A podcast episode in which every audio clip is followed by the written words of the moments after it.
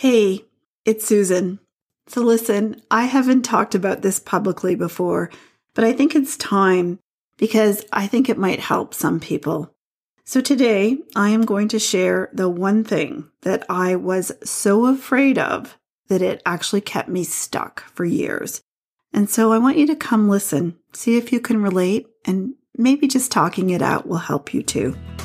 Welcome to the Roadmap to 50K on Shopify. Each week, we'll take you behind the scenes of real stores where you're going to learn actionable strategies and tips that will fast track the growth and profitability of your e commerce business. So, buckle up. Welcome your host and Shopify expert, Susan Bradley. Hey there, welcome back. So, I'm going to share a little bit of my own story this week, just in the hopes that it helps those of you that might be struggling with this too this is it's kind of painful and actually a little bit embarrassing, but I think it's so relevant and actually didn't even realize it was that relevant until just recently. A few weeks ago, we had a, a retreat for some of our members, and uh, it was lovely. I got to meet them and understand more about their businesses, and more importantly, they got to meet each other, which was so good. And as part of what we did for this weekend is we put a little bag of treats together and one of the things in the bag was um, some mugs that we had made with some of the things that I say on a regular basis on them. And I brought a few of these mugs home, and one in particular has been sitting at my right hand side here on my desk, looking at me for days. And this mug says, Numbers don't lie on it. And the other day I was looking at it and thinking about my journey with numbers and how it's how it's made me feel what it's kept me from doing in my business and what it's also allowed me to do in my business if that makes any sense but i was looking at it thinking about all of that and then remembering one of our members. Her name is joanne and she is a creative. And and she hates the data. She hates the numbers but she's actually you know long story short she likes them now. But I can remember her saying to me, listen, you have to be really careful about how you talk about this with creatives, thinking it was only a creative problem. That, um, you know, most creatives don't like the numbers. They would do just about anything before they would look at their numbers. And you really have to, you know, be careful, show them how simple it can be and why it's important. And that got me thinking about how I used to be and and it made me remember how I used to feel about about data in general, about anything that was number related and and it uh, you know affected my business. And to tell you how I used to be, I have to go back to my first business. So my first business, I started it in 1990. I think 1990. Trying to remember. Yes, 1990. And that business grew really quickly. It grew to a million dollars worth of sales, actually, by the second year.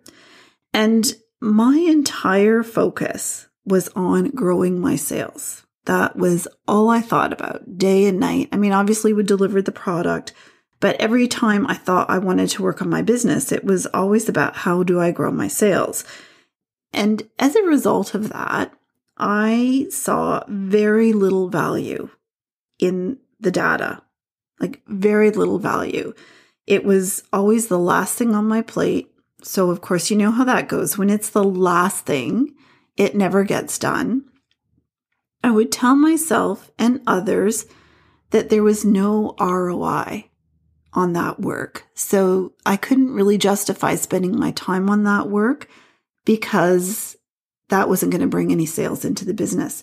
And when I talk about the data, I'm I'm talking about two things. The first thing I'm talking about is just understanding the numbers that are core to the function of my business. But the other thing was even the financial part, like even the, you know, getting regular my books done on a regular basis, I was that person who like kept it all in envelopes and then dumped it on the accountant's desk at the end of the year and expected them to sort it all out and figure it out. That was me for a long, long time. And so when I talk about dad, I'm talking about just knowing my numbers of my business, also knowing where I stand financially. And in my mind, And what I would say publicly is that, you know, that doesn't get me sales and I have to focus on sales. But here's what was going on inside of my mind when I was saying I've, I need to focus on sales. What I knew was I was good at getting sales. And when I worked on those activities, I felt good. But what I also knew inside was that numbers actually make my head hurt, that I wasn't good at numbers, that I didn't understand a lot of what financial um, professionals were telling me, like my accountant, or even once I had my husband try and do my books. And that was like just a battle every time because I, like, my back would go up as soon as someone would even ask me a question. And sometimes I would feel like, okay, the moment you're telling me this, I understand. And I'm sitting in the accountant's office and I understand what they're talking about. But it's like the moment I got in my car, and if I had to repeat it to anyone later, I would have lost all of that understanding by the time I got home. And and the story I told myself is that mm, I'm just not good at numbers. Like numbers aren't aren't good for me. You know, I failed 11th grade math. You remember that, right? You failed 11th grade math. You are not good at numbers. And when somebody talked to me about those things, I would, some of you will remember this, some of you are probably too young, but it would sound like the adults that talked in the Charlie Brown shows. Like it was just like, wah, wah, wah. And I, and I really, just my brain didn't take it in. It was really hard for me. And so there was that. I had this conversation in my head that, well, I'm not really good at this. So, but I am really good at selling stuff. So I'm just going to put this over here and go sell some more. That'll solve any problems that I have. Just get more sales. And even worse, if I think about this even, even harder, I was actually a little bit worried that if I really knew what my numbers were, I might feel like I was failing. It's kind of like, um, if you've eaten every piece of garbage in your house, you're really afraid to get on the scale because then you'll you'll see the consequences of your behavior. It was kind of like that. If I really did look at the numbers, I might actually feel like a failure. And so that was hard for me too. But anyway, I'm telling you this because what I've realized in the last little while is that I'm not the only one that struggled with this. There are a lot of people that struggle with this. It's like a fear of of knowing our numbers and of like a just literally it's like you think about it and you cringe. And and the problem with that is that it keeps us stuck. And it really does keep us stuck because instead of knowing where we are, we run around making up all kinds of stories about what's working in our business. And the bottom line is really, and I know this now, but this went on for years with me. I have to tell you, the bottom line is that you can keep making this stuff up or you can know for sure. You can know for sure what's going on in your business by tracking your data. And so that's why I have this mug because it took me forever. I want you to know it it probably took me 20 years to to really understand this that that the numbers really don't lie. When you know the numbers, you know what's real and then that really changes at your perception of everything in your business. And so when I bought WeSqueak, I committed to myself you know, I, I thought I went so long going in the dark and just winging it and just always feeling like a bit of a imposture and maybe feeling like I could be failing but not failing and that cash didn't solve ever, all the problems that I had, you know, just going out and selling more. And I really committed to myself to figure out how I could use my data in a way that was easy for me to understand. That that was the important thing because I was the decision maker in my business. And so if I didn't find a way to make it easy for me to understand, we we weren't going anywhere. Because what I wanted to do is look at this data and use it to make decisions. And so when I bought WeSqueak, that was when I said, Hey, I'm just not doing this anymore. I don't know, like the way it makes me feel.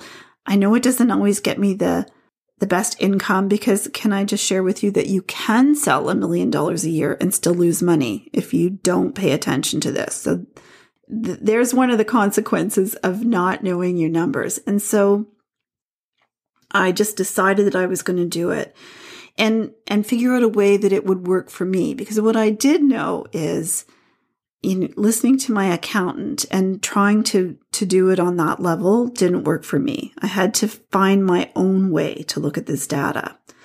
And and once I took the leap really for the first time in in that 20 years that I had been in business, I felt like I was really in control of my results. It didn't happen overnight, but I started to feel that way.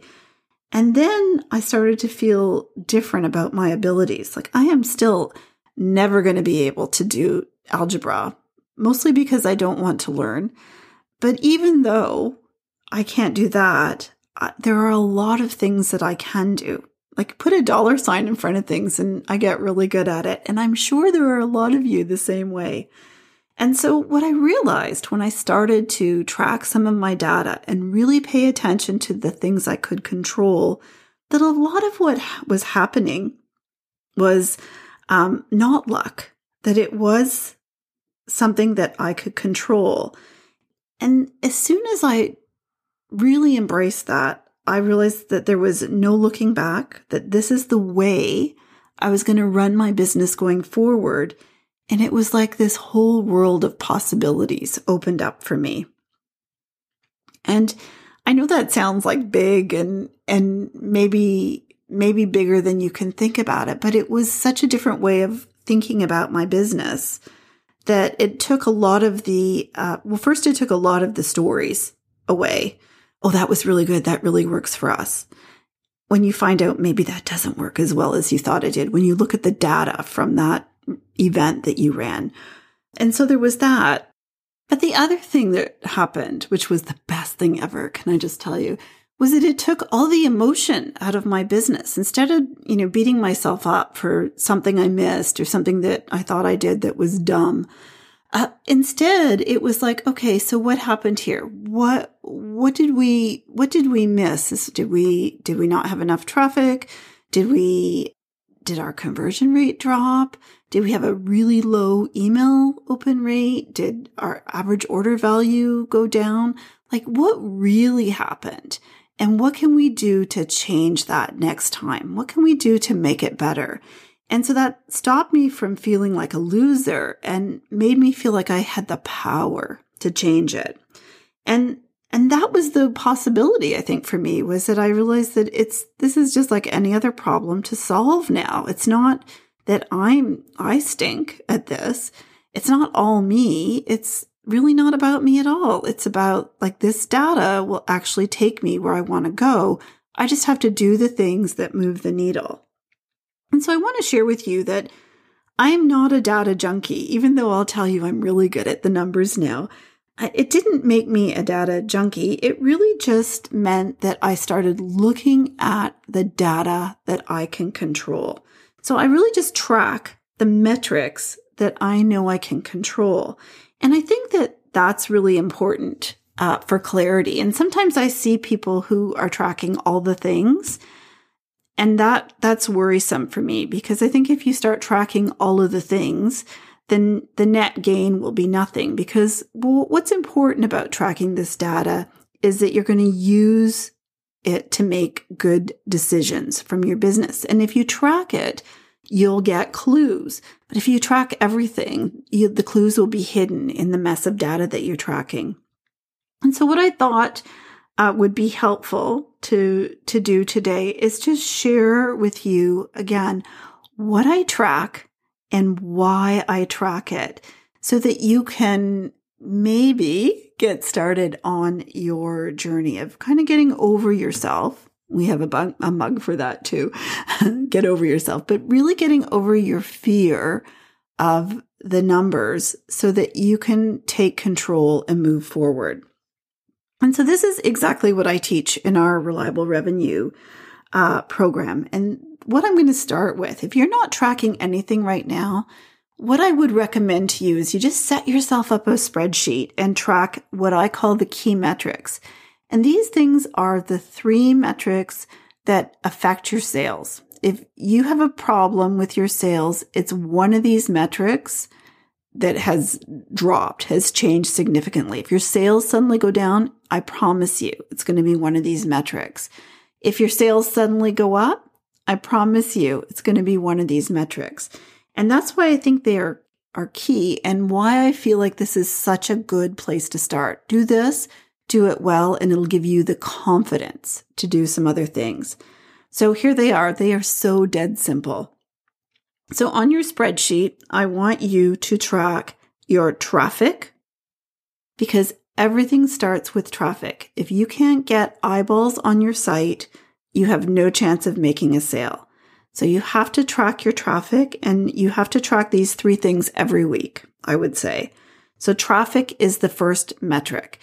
And what I will tell you is when I look at anyone's data, my data, you know, a, a member's data, if I'm doing a strategy called their data, if they have a problem with sales, I would say eight times out of 10, it's traffic. So start there. The second thing is your conversion rate. So your conversion rate, of course, is the percentage of the visitors you have, the web visits you have that result in a sale. And so it's really about the people that you're sending to your site, the offer they get, when they they arrive there and the experience they have on your website. It's about quality of all those three things.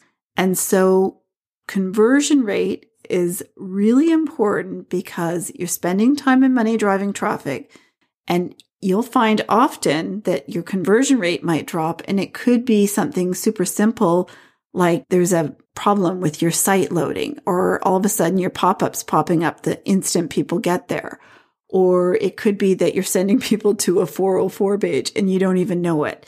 So you need to watch your conversion rate every week. And if you see a significant change in your conversion rate, you need to figure out why. And if it's a change for the positive, you need to figure out why and do it again. Conversion rate is almost always the first thing is the quality of the traffic that you're going to send. Like, where's that traffic coming from? The third thing, this is the low hanging fruit of the key metrics, and it's your average order value. How much are people buying when they come?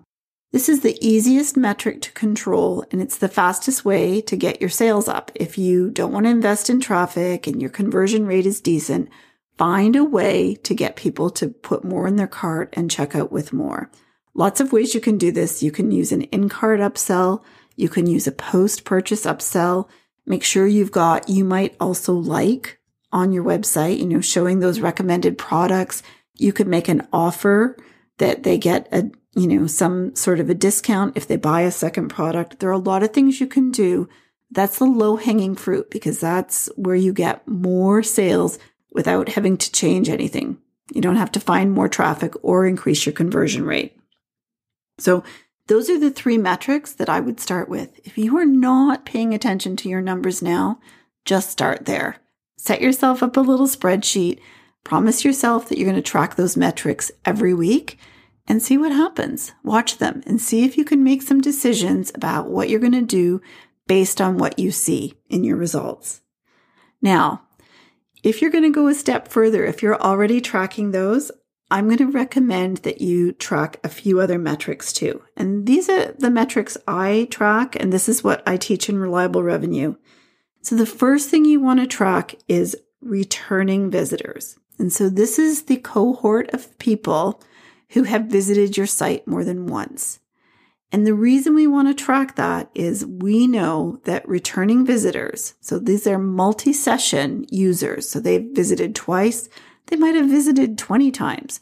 Those people are almost always twice as likely to make a purchase than brand new visitors.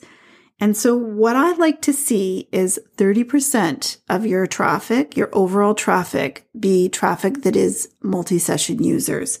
And that really helps you get your conversion rate up. So I want you to track returning visitors and the returning visitor conversion rate. Those are super important. And then the other thing I'm going to add in is that I want you to start paying attention to the number of new leads you get every week.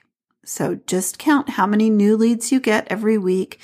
If you're using Klaviyo, just look at the number of profiles that you have. Say, look at it on every Monday, the number of profiles you have, and you'll get the net new number of new leads every week. And that's enough to track. Like you don't have to make yourself crazy. But the reason that's important is that this is what I've seen time and time again that the best conversion rate comes from people who come to your site from an email.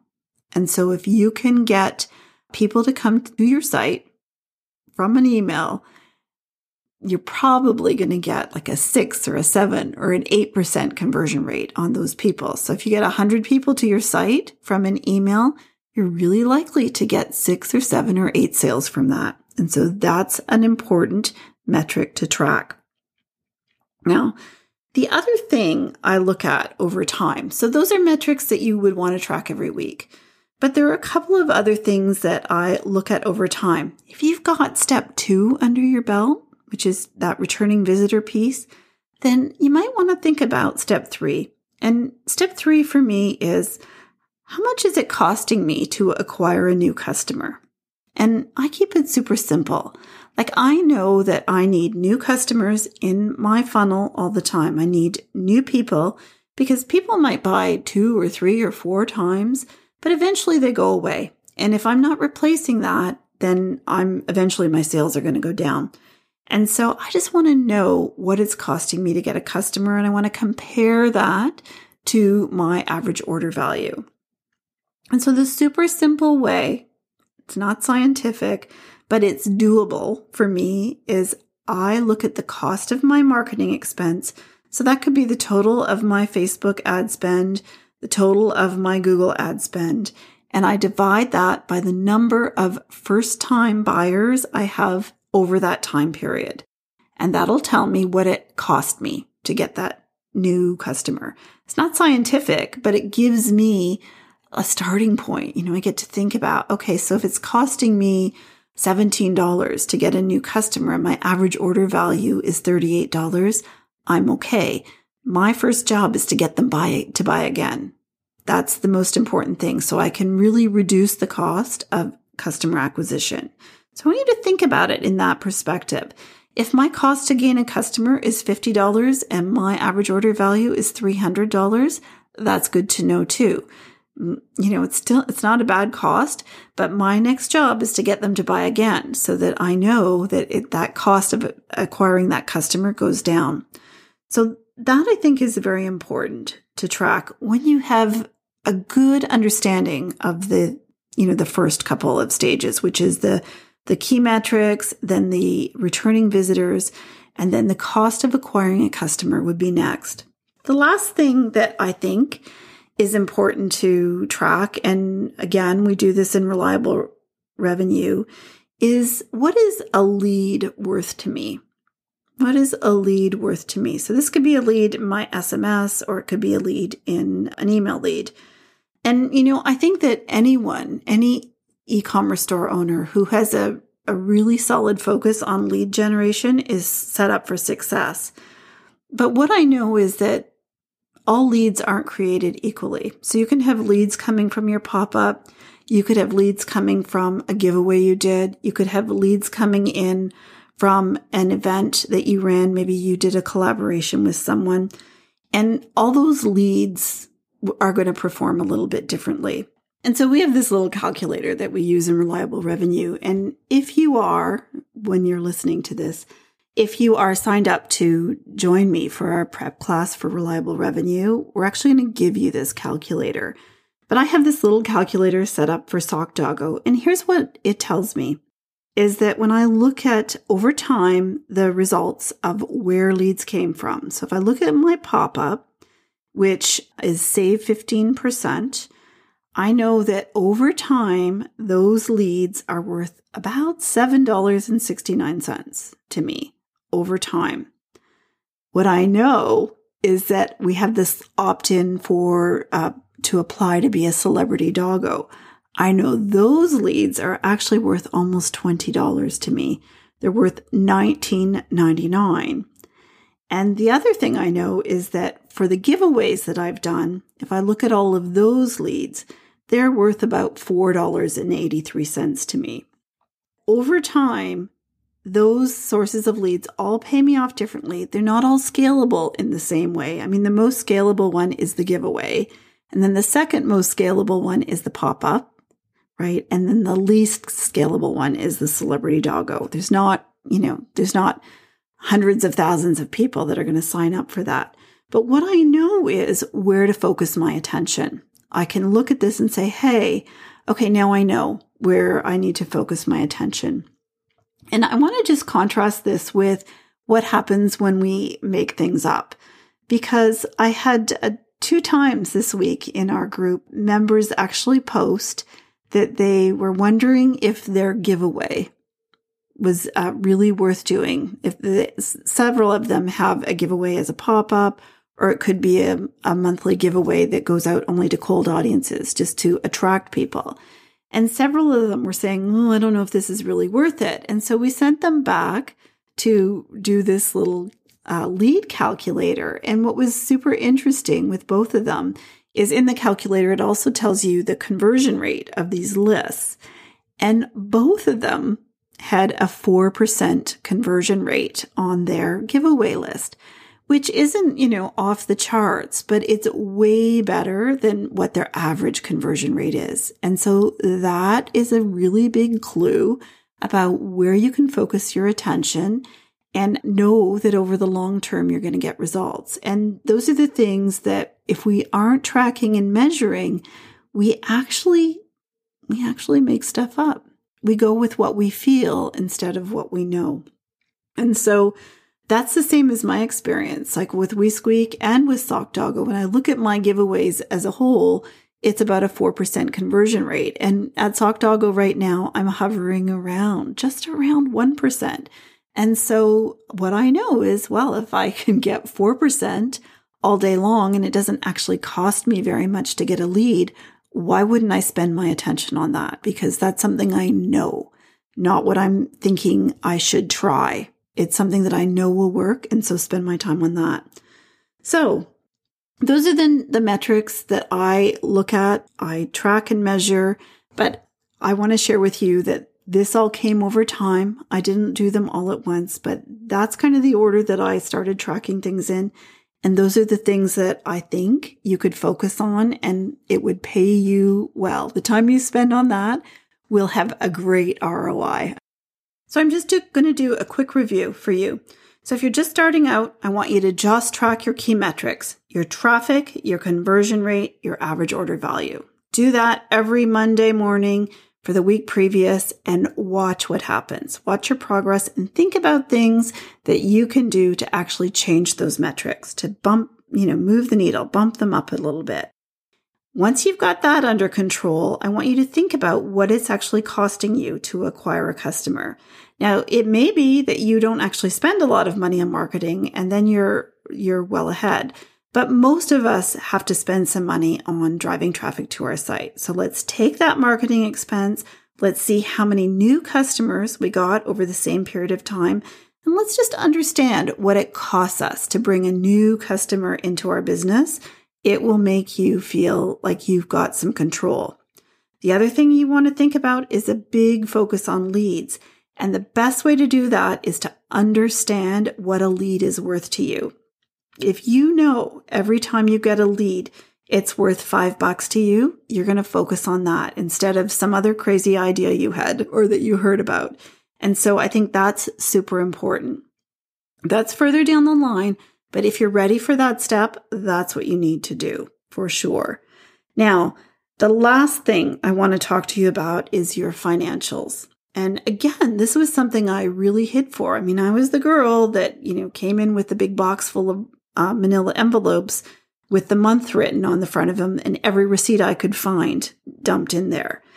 I'm going to just share with you that even if you don't have the money to spend, if you're that kind of person that really hides from this stuff, I'm going to encourage you to find someone who can do your books for you. Even if it it's only a 15 or 20 minute job, find someone who can do them for you that isn't your husband and and that you can have a business relationship with. All you really need, I believe, is an income statement every month and you need to review it. Even if they just walk you through it so you understand what that means and over time you're going to understand enough to make some decisions about what you really want included in your cost of goods think are, you know, might be not quite right in your expenses. How you want this to look. Are you going to take a salary? Are you going to take dividends? All those things that kind of make your eyes glaze over. Over time, just start with baby steps, but over time you will get this. And what I want to share with you as I wrap this up is that if I had thought about this years ago, it would have just made me go hide in the corner. But now, knowing what I know now, when I think about all the stress I put myself through in my first business because I didn't take the time and I compare it to how I feel now, it's like night and day. So instead of feeling like something happened to me, so my sales were down because of the weather or I don't know, some other thing. It's tax time. That was always a good one. Whatever it was, something that I, you know, I would tell myself it was something that happened to me that was out of my control. I feel like at least now, when something happens and my sales are less, I know exactly where to look. I know what to do about it. And that makes me feel better. It makes me feel like I'm in control again. And by the same token, when something good happens, when I'm winning, instead of going like, yay, I got lucky there, I don't feel like that. I feel like I controlled the outcome. And that is so much better a feeling than that feeling of not knowing and hiding from it and waiting for the other shoe to drop. I, you know, that was just way too much torture. I wish I had, I wish I had woken up to this years ago. But I just want to leave you with this baby step to start tracking those key metrics every week. Let me know how you make out I would love to hear uh, how you feel when you start seeing your progress and you make it a habit. And then you can add one more metric and one more metric. So listen, thank you so much for listening to my long story. I hope it helped you a little bit. And uh, this is something that I feel quite passionate about. So don't hesitate. Head on over to our Roadmap to 50K group, put a post in there and, and tag me, and I'm going to have a look. I'd love to hear what you think. See you soon. Hey, listen, if you like what we're working on here at the Roadmap to 50K and it's helping you get clarity on your next steps, I think you really have to check out our inner circle. You know, it is just an amazing place to learn how to build your business the right way, and you get to do it with a wonderful group of store owners that support each other and will cheer you on. You know, in the inner circle, our only purpose is to help our members get results. And because of that, we actually have dedicated coaches that are fully trained and available to work one on one with you. And we offer that to our members at crazy affordable prices because I know that sometimes you just need a little extra help to get past a roadblock so that you can move on and make progress again. So if this sounds good to you, I want you to head on over to thesocialsalesgirls.com forward slash inner dash circle and get on the wait list. We will send you a lesson so that you can see what's waiting for you on the inside, and we'll also invite you to join us the next time we are open to take new members. So, listen, friends, that's all. Thank you so much for spending your time with me, and I will see you next week.